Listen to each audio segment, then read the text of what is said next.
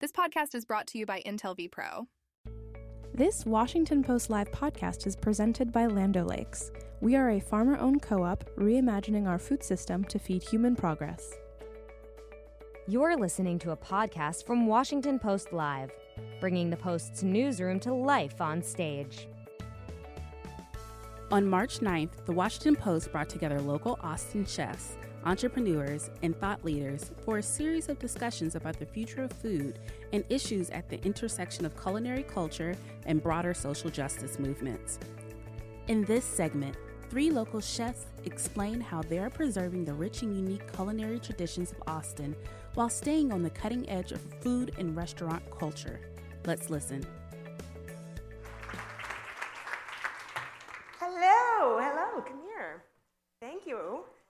Um, I love this. It's like the modern salon. You know, there's like a beer garden outside and mimosas, and we're sitting in here talking about big ideas. This is fantastic. Um, I'm Mary Beth Albright, and I am the host of Food Video at the Washington Post. I'm also the host of a series called Food Hacks at the Washington Post. And I have to say that before last week, we had an award winning panel. And after last week, we have three, once again, James Beard semifinalists as of last week. Yes, all three of you in, your, in their individual categories. Yeah. Bryce and Michael, you can like have it out and see, you know, take it outside. Um, we have we have to my left Bryce Gilmore, who is the owner and executive chef of Barley Swine, Yes, Odd. Duck, Yep. and Sour Duck Market. Yep. Thank you for being here. Oh, it's a pleasure to be here. Uh, this is amazing. Um, Laura Sawicki, who is the co-owner, co-owner and pastry chef of Launderette. Thank you for having me. I'm thrilled that you're here. This is so fun. And this is Michael Fojtasek, who is the executive chef and owner of Olamaie, which is also his daughter's name. Yes, And he just you had a baby. my name right. Yeah, I know. It's um, he just had a baby too, 11 days ago, a little boy Yep. named Burns, and we decided that can't be the name of his next restaurant. No way. Yeah, because that's. thanks, Bryce. Appreciate that. Um, so, there's something about Austin, right? I mean, you grew up here, Bryce. You grew up, Michael, in Dallas. You've been here for a long time, Uh, Laura. For, you know, for years now, before people started looking at it as a culinary destination, you have been cooking here, and this has been your home. Your dad uh, was cooking here, owns restaurants here people talk about Austin as if it's of it's not of Texas, but I find that agriculturally, culinarily, it actually is very much of Texas. And I'd love it if you can talk about, you know, what is it about Austin? What is it about Texas?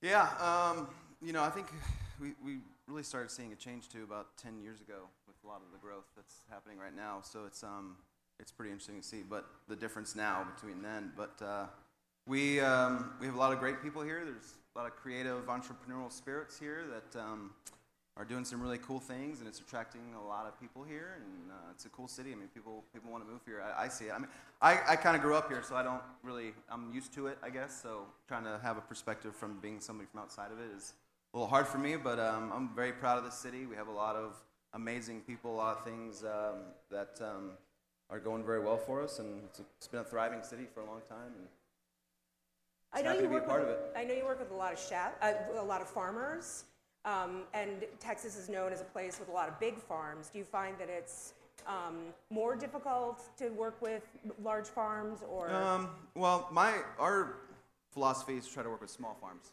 Um, there are large farms, and um, you know they're they're not they're necessary, obviously.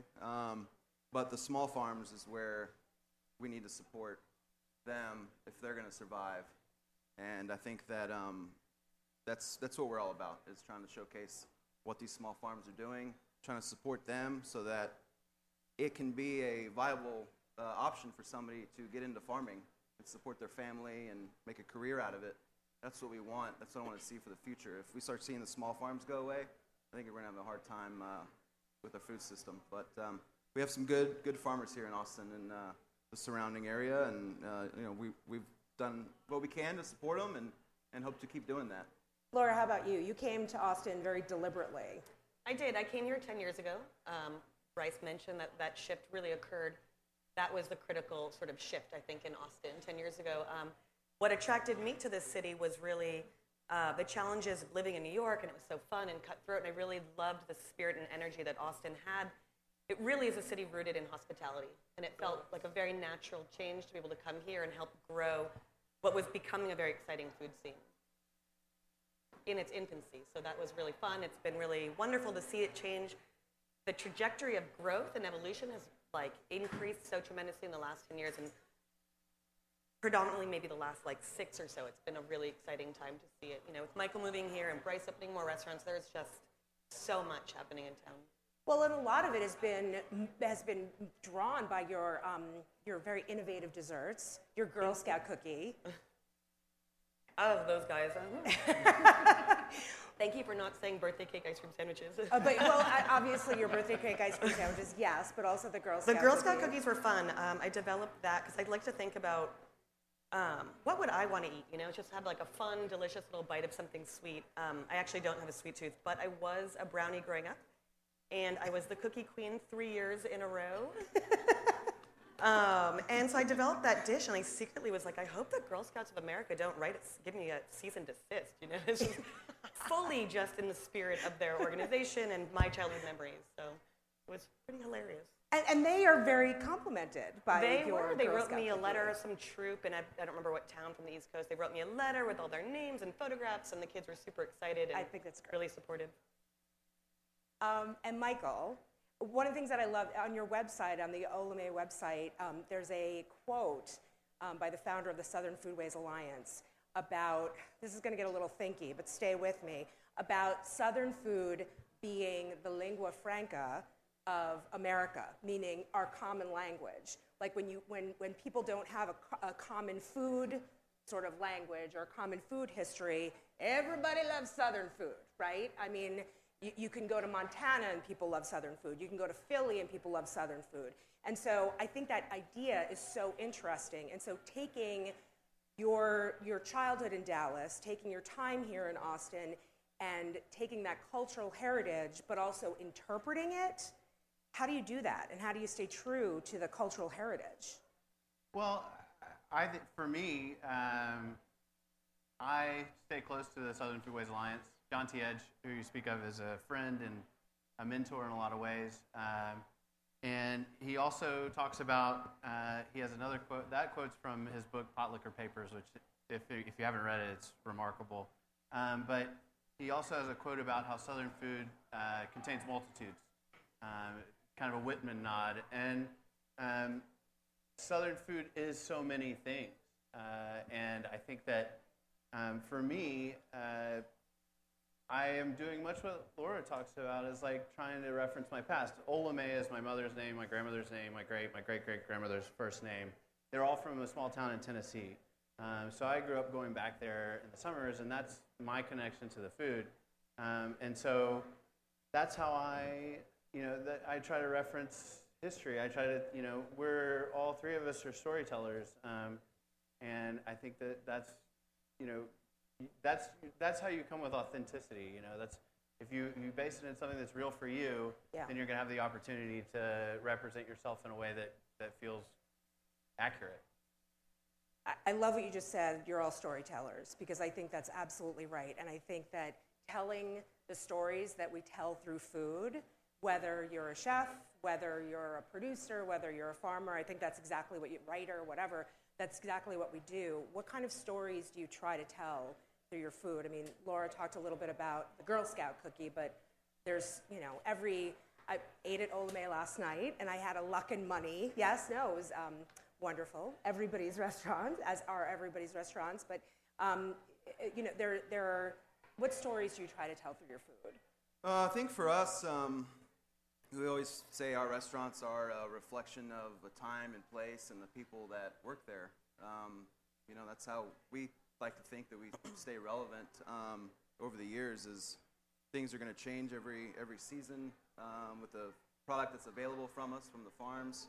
Um, the people that are working there at the time are creating. They're, you know, I'm I just take all the credit for everyone else's hard work at the restaurants. Um, so we've got some great sous chefs and chefs that are that are creating the food over there at all three restaurants now, and um, I'm super proud of what they're doing. And you know, in a couple years, there's going to be a new group of chefs coming in and, and doing their thing. So I mean, we're taking influences from all over the world, and you know, a lot of it is regional. We are you know in Austin, so there's a lot of kind of Tex-Mex flair going on there. But um, you know, it's all about the people doing the day-to-day work and uh, what inspires them and what influences them. And you know, we can draw from all over the world as long as we're using the products that are available to us from the local farms. You know, things are going to change uh, year-round throughout throughout the seasons, and um, that's our story. We're, we are who we are in the time and place, and and um, that's who we always will be. And I know that all three of you have spoken out about food access um, for people in Austin, for people, uh, and sustainability um, for people who work in your businesses. I mean, you're employers to a lot of people. Um, so, how do you engage in the community, and how do you make sure that that food storytelling doesn't end, you know, at the at the diner? How does it continue out into the community? Right. I, I could speak uh, for us. You know, it's important that we put our money where our mouth is. We like to talk about community. We like to talk about uh, how we want to get out there and support the community. And in Austin, there's a lot of opportunity to do that. Um, and I feel like, uh, I mean, I imagine this this group here in this next year will do uh, combined probably 100 events uh, supporting various, uh, you know, groups like the Austin Food and Wine Alliance uh, that provides grants to the small farmers that, that we talk about. Um, to other groups that support causes that we genuinely care about. Um, I think we can all get behind the Austin Food Wine Alliance. Yes? Everybody a fan? Yes, yes. Yeah, and, and so, and, and, I'm sure in every city there's a lot of opportunity, but it does feel like in Austin, um, there are two parts of the year where we're, we really have the opportunity to do these things, and uh, basically it's the fall and the spring, and it's all you can handle. And so um, uh, this group in particular, I mean, I see them all the time at, events and, and donating and stuff like that. I mean, it's just a part of the fabric of what we do.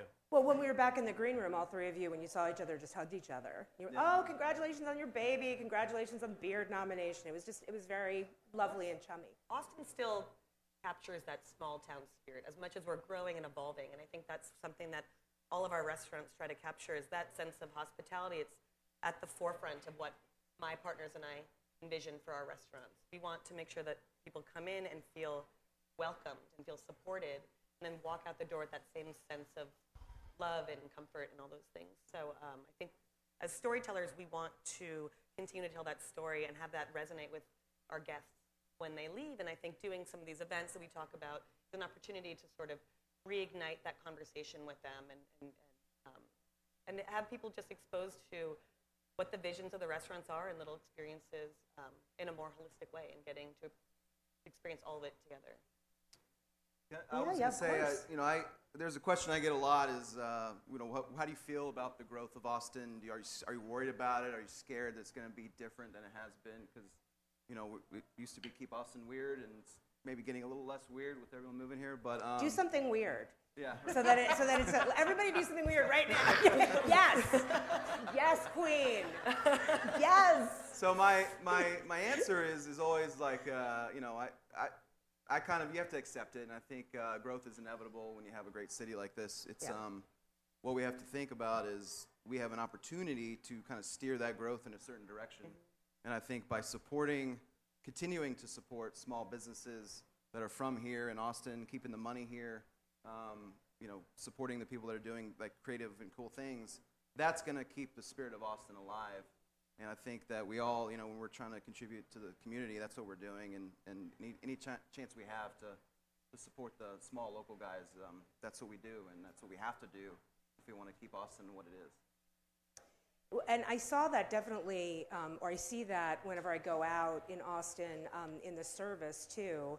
And I wonder what the family meals are like um, at your restaurants when you all sit around and eat together before or after service. Um, do you complain about us? Do you complain about the diners? no, no, no. That's no. not. That, we don't have that culture in our restaurant at okay, all. Okay, good. No, not at all. No, it's all the cooks on their phones looking at Instagram when they yeah. have two seconds. yeah. Five minutes adjustment. That's what it is. Yeah. yeah. Okay. All right. Well, what do you serve? What do you like to serve? Do you do you, everybody seems very knowledgeable? Like all the servers seem very knowledgeable about all the food and stuff. So everybody seems really well versed in everything you're making. Uh, yeah, you have to you have to train the staff and you know to, Yeah, uh, feed, feed, them, and let Yeah. them show them what you're doing. Yeah, I mean, sure. family family meal uh, is like the way we look at it is an opportunity to nourish each other. Um, we have in, in the way that we do it, um, and and the first and foremost is it has to be good every day. Like that's just the flatline expectation. Um, and if it's not good, then there will be suggestions made about how to make it better. Um, no one's ever shamed, but uh, it's like, hey, you know, maybe we could have cooked that rice a little less, or Yeah. you know, something like that. But um, from the perspective of it's our time to sit down and be together. Um, sometimes being together does mean being standing next to each other, uh, or sitting next to each other and, and looking at our phones. But also, like for me at least, like when I sit down with a team, I, I don't talk about work. Like I don't talk about what's going to happen in an hour when service start or an hour and a half when service starts. I try to have a moment where we're just sitting there together Being real people. yeah, just you know, being people talking about stupid stuff, um, and and it's Im- it's imperative that uh, you have at least for us, it's imperative that you have that moment together uh, in order to kind of charge up for what you're about to do. There's also an opportunity for the staff to get to sit and enjoy some time with us in like a real person-to-person human way and just have that dialogue. So um, we also see family meals an opportunity for the cooks who may not necessarily. Um, I mean, they're cooking our food every day and they're doing the same thing and the grind every day. It's an opportunity for them to share their creative voice with their team as well and to do something fun, have a good time doing it. So we like to assign a different um, cook every day to do it. So they know they're, what they're getting themselves into. They have the opportunity every week to like take a look at what's in the walk-in and assess and try to do something amazing. It reminds me of um, Danny Meyer has um, the uh, he trains uh, pays for his busboys and his dishwashers to, bus but bussers and dishwashers to take um, English English as a second language courses so they can promote from within. But it's that same kind of like human connection that it's not just like okay chop onions for eight hours every day for the next you know however many years you're here. Um, so it's that human connection. Yeah, I mean, I, I think that, uh, you know, as storytellers, everything that we're trying to do has to have soul, right? And if you don't um, engage with people together, then there is no soul. You don't, there, that opportunity doesn't present itself. So um, I think that if, if, if we're smart, we take advantage of those, albeit small moments, uh, to capitalize on that, on that process. So back in October, there was a city ordinance that passed that no restaurant, no food service establishments can throw away any organic waste. Um, so you can't throw any food. You have to either donate it or compost it. Or um, had you already been doing that? Have, have, did it affect you? Do you see that it affects the city? Because it's a, it's a really big step, and it's um, part of Austin's way to be sustainable. I think it's uh, sustainability by 2040. And so, did that affect you? Do you? How's it working out? For us, um, we we've been doing it since we started. Um, even in the when I opened the trailer ten years ago, I had a compost bin in the back that they came and picked out every picked up every week. Um, For those who don't know, Odd Duck began as a food trailer. Yeah. Bryce started it as a food trailer. He had it for years, and then opened it as a brick and mortar. Um, so we, I mean, that's kind of part of our philosophy is no waste. You know, support local. Um, so from the beginning, we've been doing it. Uh, my my brother, who's one of my partners in the businesses, he uh, he does all the finances and all the paperwork. He uh, he's just kind of upset because nothing's changed for us other than more paperwork for him. um, so it's really, it's really it's, I mean, I'm, I'm glad I'm glad the city's trying to to push for this. Um, you know, I think we would like to see more of an incentivized way of doing it rather than forcing everybody to do it because it's going to be very hard for certain restaurants to execute it. They just don't have the infrastructure to, to well, do it. that's interesting because, of course, all three of you own high, higher end restaurants. But then, if you think about restaurants that, as you said, might not have the infrastructure to do it, Yeah. how do you help them do it? How does the restaurant community help them to do it? So we'll see. We will see how, how the how it works for everyone. And um, but uh, I'm I'm glad we're doing it. I mean, we, something we should have done years ago. Um, for the city to It did come it. up, I think, back in like Yeah, they've been talking about it for a while. I feel like. uh, 2014, I think, was the original deadline. We opened La Condesa. It was, cert- it was a certified green restaurant. We'd been doing it from day one as well. Um, it took a little bit of time to get the program initiated at Launderette, but um, it was not without trying. It's incredibly important. I compost at my home as well, and I've always done that. So something that we can, our principles that we already have, it's wonderful to see that the city is moving in that direction. Like Bryce said, it would be nice if there was maybe a little bit more education and resources involved for other people to sort of have a larger understanding of how that could work for them. So, Michael, you were talking about all, the five relatives who are named Olamaie. I assume that they've had big influences on you and your cooking. Um, were they the biggest food influencers on you? Oh, most certainly. I mean, my mom is is the reason why I love food. Uh, that's why I chose uh, chose to name the restaurant after her uh, because that's she was my true connection. I mean, as a kid when we traveled, the conversation when we got home was not, you know, it was like, "How was vacation?" Oh, the food was good. I mean, it, you know, every every place was rated up by kind of our experience with food, um, and so yeah, we um, that's what feels like the most uh, authentic way to, to talk about my connection is through through my mother and through my grandmother, uh, most certainly. And she Uh, cooked too, I assume. Yeah, Yeah. Uh, my grandmother didn't cook a ton, um, but my mom is is a is a very very capable cook, uh, and um, and also my mother has uh, always tells me about uh, how she feels about her experiences at the restaurant and whether, whether or not, in a very thoughtful manner, um, whether or not we're executing to the level of Absolutely. expectation that we should. Wait, do all of you have this experience? Ah, 1,000%. My mom fancies herself maybe a food critic now. She really feels that she's in the industry as well.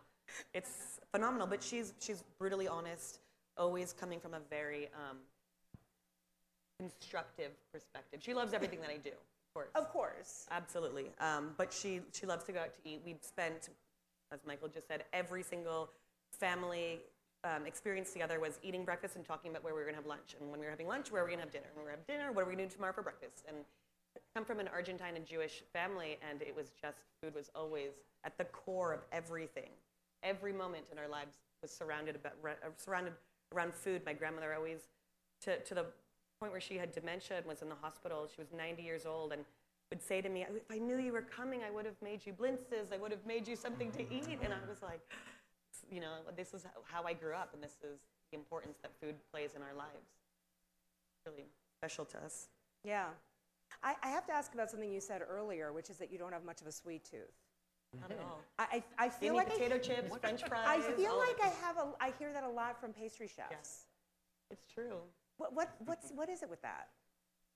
I love the craft, what I do. I absolutely love it. I love the invention. I love the composition of it all. I just enjoy the experience of sharing that with other people. So of course I taste, taste, taste, taste, taste. When I'm changing a menu, I'm like, oh God, every day. I have to taste this 17 times before I'm happy with it. I'll work on a recipe 30 times before I'm content with it. Um, so I think because of my diligent nature and my meticulous nature, I just have had enough. By the time the dessert hits the table, I just can't. Yeah. This doesn't appeal to me. But salt, oh my God. I literally can dip my finger in salt and just be content. Well, I feel like if I ever see a recipe for dessert, I just double the salt um, automatically, Absolutely. no matter It's what. never enough. Just oh, that that's the rule. Just double the salt. Yeah. Always. That's why you love a. Olamaie last night. and maybe the butter too, I don't know. Oh, the butter. Forget about it. Um, Bryce, how do you create? How do you stay true to these like Southern heritage, the Southern heritage, and also just innovate and create new dishes, and which you're always doing? Yeah. Um, well, like I said, I mean, I think we all we've got a lot of great cooks and chefs that work for us, so we all kind of bounce ideas off of each other. We're all bringing uh, influences and things from from our own pasts, and and um, so it's fun to work with and collaborate with um, these young creative people that are trying to make a name for themselves too.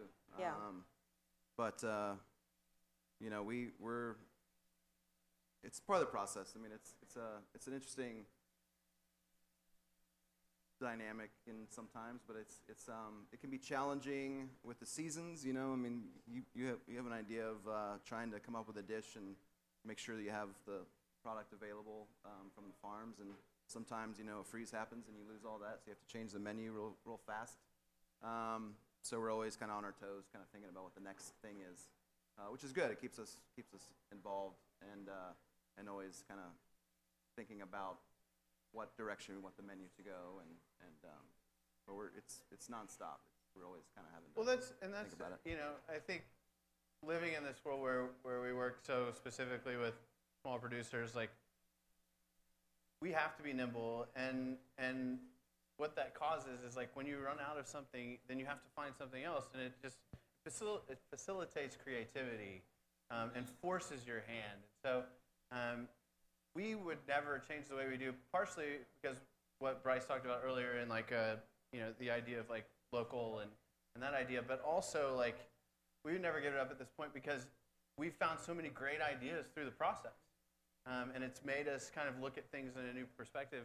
Um, that that we wouldn't change just partially because of the creativity that it, it helps us, uh, you know, gain.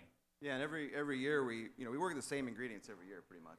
Um, it's so you kind of look forward to the next season, what what's coming up, and we always try to do something new with a certain vegetable or protein or whatever that we want to feature than we've done before. Um, it's very hard after years and years of doing it. It becomes more challenging. Yeah. Um, so sometimes you want to revert back to something that, that was successful maybe a couple years ago and feature it again. But um, there's always that you want to try to do something you haven't done before. Uh, and then there's some food critic who's like, "Oh, this is what Bryce did two years ago." Ugh," Oh, yeah, you there's- know? But at the There's same time, then that, there's yeah. guests that are like, wow, I had this two years ago. It was my favorite dish two Yeah, years ago. I'm super right. psyched to have it. Yeah. Or, or someone thinks someone thinks it's too weird or not creative enough. So you can't, can't please everybody. you But- can't please But, we, everybody. but we're we, you got to be proud of what you do, and I think um, you know we it's, it starts with just doing your best, executing it properly. You know whether it's creative or not. To some people, it's, it's usually it needs to be cooked properly, executed well. Uh, that's hard enough uh, sometimes, you know. So um, that's always our priority. But. yeah. Thank you for saying that. I feel like you know that's one of the greatest uh, in this modern age where all the cooks are sitting around at family meal looking at you know you know Laurent Cool- Gras, cool pictures, yeah, yeah, yeah. Laurent Gras or Frantzén or these restaurants that are high technique and you know um, really beautiful food um, that many of us have never had the opportunity to eat a lot of times or whatever. Um, you know, the self doubt is a natural thing for everyone. Um, some of us are better at pretending that we have it or don't have it. Um, Yeah.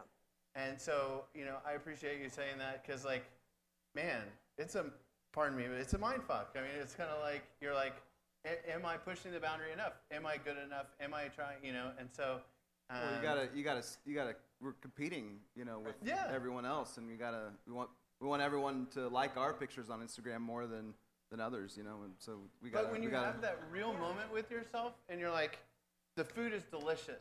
yeah, and that's what counts. Yeah. And and uh, you know, fortunately, on a on a on a bad day, it takes a lot longer to get to that thought, and on a good day, you, you can get there pretty quick. So yeah. I've had people ask me what my creative process is like, and I'm like, you don't want to write about this, you don't want to know. It's so tortured, and I think every time I cycle through this like depression and questioning my abilities, and am I good enough, and am I, am I still relevant? Um, and then I get through to the other side, and I'm like, I had to go through all of that internal challenge to realize I'm actually very good at what I do, and it's just pushing my creativity harder and further every time. Well, I think everybody has that, right? I mean, if we're all honest, like let's have an honest, authentic moment. We all feel that way.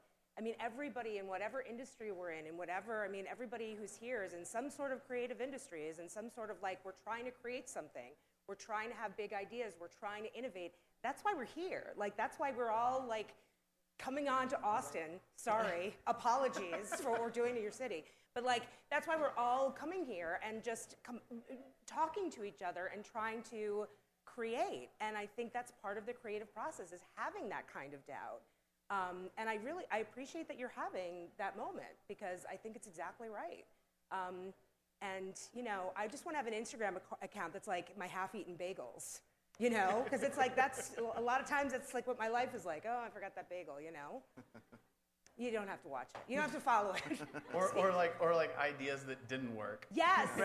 Yes. There you go. I mean, because everybody talks about failure, but how about Instagramming about failure? Right. Right?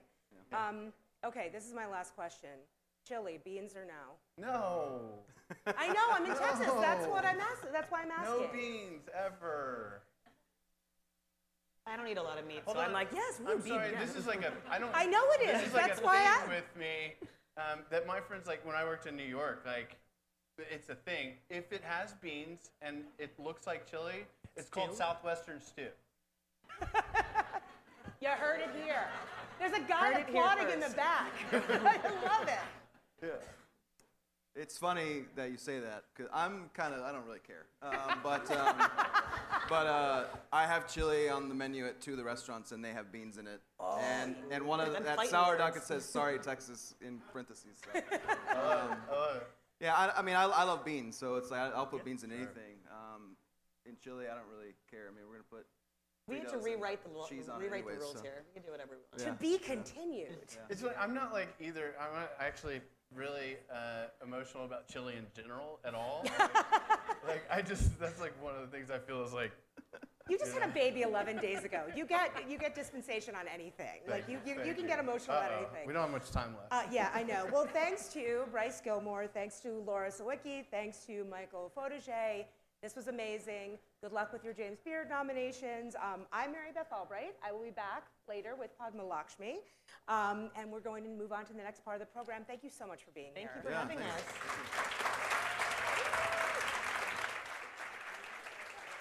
Oh, yeah. Now you get to watch us take a picture. I know, this is fantastic.